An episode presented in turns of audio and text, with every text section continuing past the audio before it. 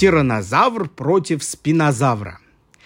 В кинофильме «Мир юрского периода» нам показывали сражение спинозавра и тиранозавра. Битва двух гигантских ящеров на экране длилась всего одну минуту, и победителем из нее вышел спинозавр. Но могло ли такое сражение произойти не на экране, а в действительности, например, несколько десятков миллионов лет назад? И если да, то какой бы был у него финал? Давайте, друзья мои, рассуждать как ученые, то есть опираясь на факты. И, во-первых, давайте учтем, что между этими ящерами во времени пропасть в 25 миллионов лет. Что это значит? Да то, что спинозавры вымерли 93 миллиона лет назад, а тиранозавры появились на нашей планете 68 миллионов лет назад. То есть этих гигантов разделяло время. Но на самом деле ведь не только время, еще и пространство, потому что спинозавры обитали на территории современной Африки, согласно находкам их окаменелостей, да, а тиранозавры жили только на территории современной Северной Америки. То есть встретиться они точно не могли, и пространство, и время их разделяло. Но давайте все равно попробуем вообразить схватку, предварительно изучив каждого из этих претендентов на победу по отдельности. И начнем, пожалуй, с самого известного динозавра, с тиранозавра Рекса – он по праву носит гордое звание короля ящеров. В длину крупнейшие особи достигали 13 метров. Ваш папа или дедушка с трудом бы дотянулся даже до колена тиранозавра. Внушительные размеры тела – это не единственное бойцовское преимущество этого животного. У тиранозавра были мощные челюсти. Ими он кусал силой в четыре раза больше, чем современный чемпион по укусам грибнистый крокодил. В пасти Тирекса росло 50 широких и толстых зубов. Они были немного загнуты назад, что помогало ящеру не выпускать вырывающуюся добычу. При укусе тиранозавр мог прогрызть в теле жертвы рану диаметром в метр. Кроме того, он был способен легко дробить и ломать кости. Даже крупные животные не выдерживали атаки зубастого монстра. Только бронированные ящеры, пожалуй, имели шанс остаться в живых и не хрустнуть под напором мощных челюстей Тирекса. У тиранозавра были и другие важные для охотника качества. Например, отличное обоняние, прекрасный слух и острое зрение. Глаза этого ящера видели в 13 раз лучше, чем наши, человеческие. Он мог распознавать объекты на расстоянии до 6 километров, как сейчас считают ученые. В отличие от многих древних и современных животных, Тирекс видел предметы объемными, что помогало ему лучше ориентироваться в пространстве. Во время решающего броска в сторону жертвы именно эта способность помогала нашему герою рассчитать свой бросок и не промахнуться. Но я предлагаю обратить внимание не только на преимущества, но и на слабые стороны тиранозавра, друзья мои. У него были довольно мускулистые задние лапы, и на них он, собственно, передвигался. А вот передние конечности у тиранозавра были крошечными по сравнению с размером всего тела – их длина не превышала одного метра. Если мы представим себе человека среднего роста с такими же пропорциями тела, как у Тирекса, то по длине его руки будут как карандаши. Такими конечностями трудно вообще что-то сделать. Ученые до сих пор спорят, почему у Тирекса были такие короткие передние лапы.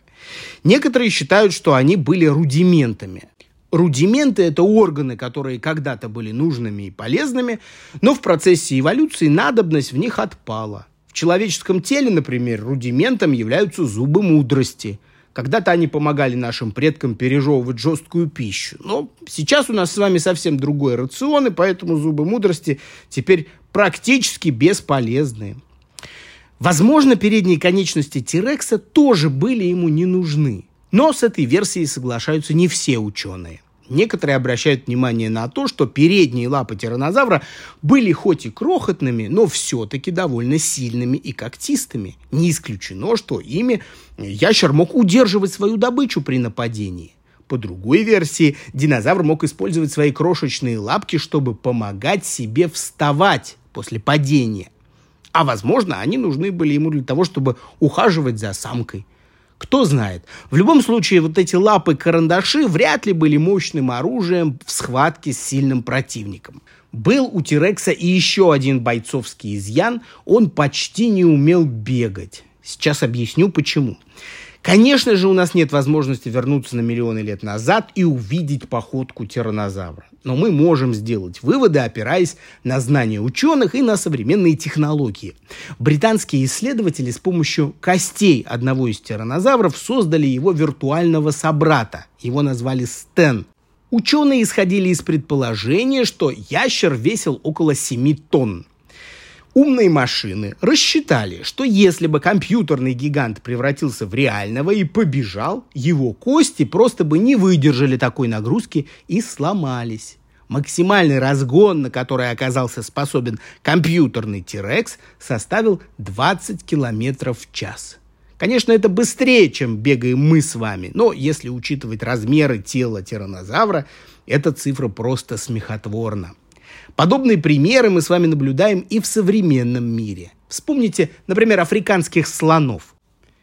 Они в полтора-два раза легче тиранозавров. Как вы думаете, могут ли слоны весело бегать по саванне? Ну, конечно же, нет. Взрослые особи передвигаются только спокойным и степенным шагом. На бег способны разве что слонята. Хорошо, но чем же питался Терекс, если он не мог быстро бегать за своей добычей?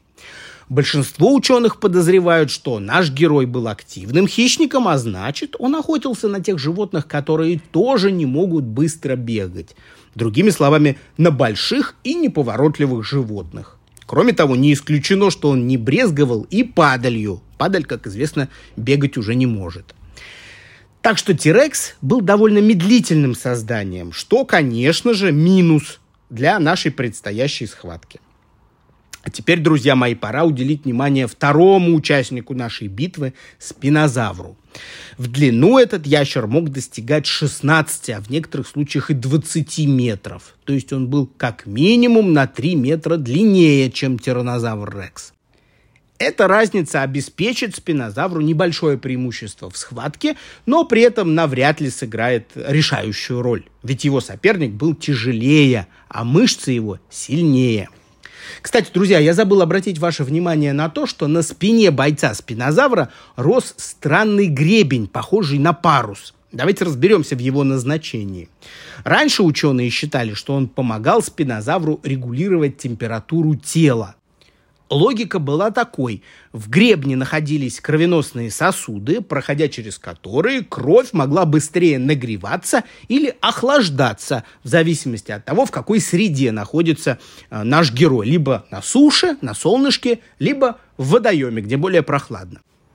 Но часть исследователей придерживается другого мнения – они сравнивают спинозавров с акулами и с касатками. У этих морских хищников есть массивные спинные плавники.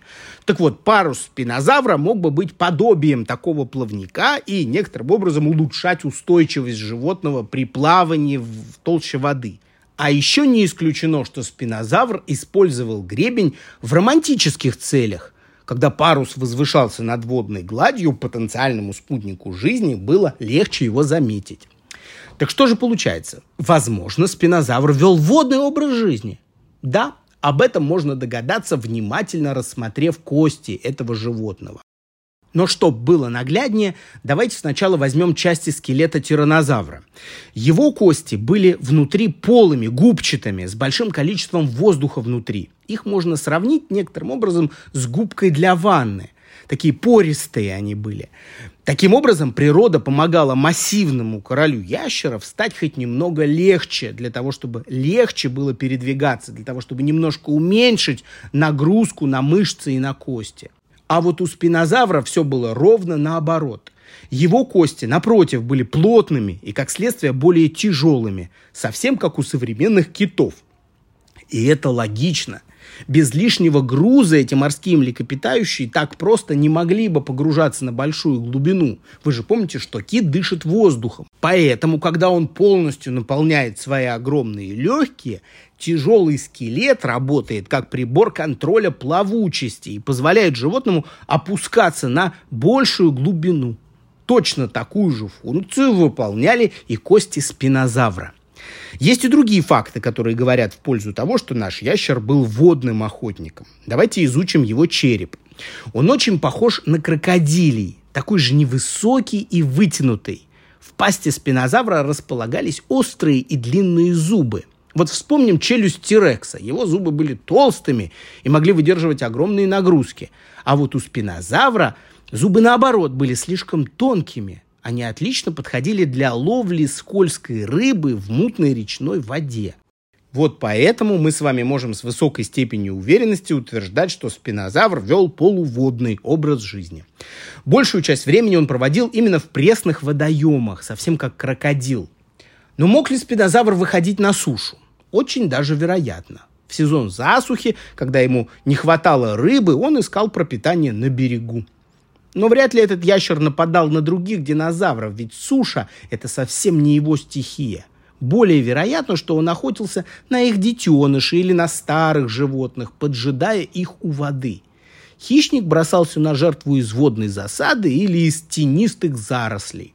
Ну что же, мы многое узнали о спинозаврах и тиранозаврах, и теперь пора приступать к самому интересному. Давайте представим эту схватку между ними. И вот наши герои сходятся. Как вы думаете, какими звуками будет сопровождаться предстоящая битва? В фильмах это почти всегда грозный рык, типа тигриного, львиного. Но на самом деле все было не так. Как правило, рычат именно млекопитающие.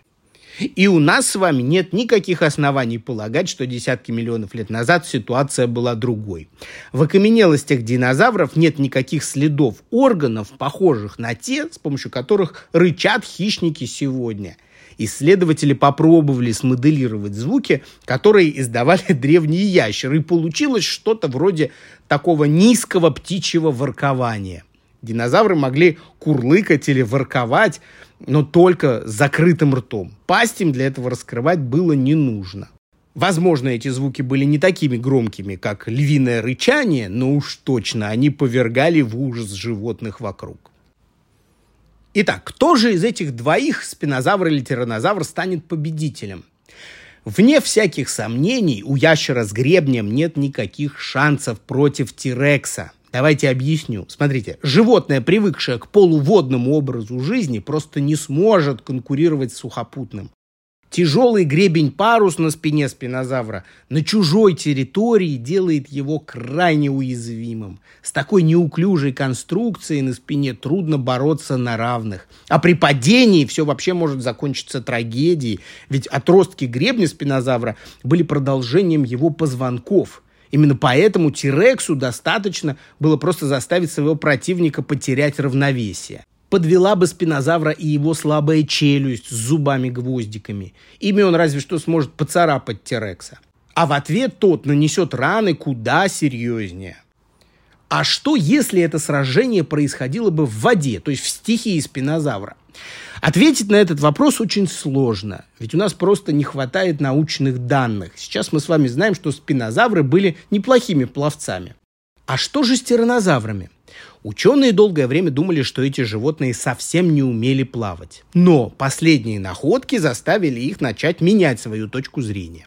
Исследователи обнаружили в старом русле реки окаменевшие следы тиранозавра – Анализ показал, что с большой степенью вероятности их оставил плывущий динозавр, чьи задние лапы задевали дно.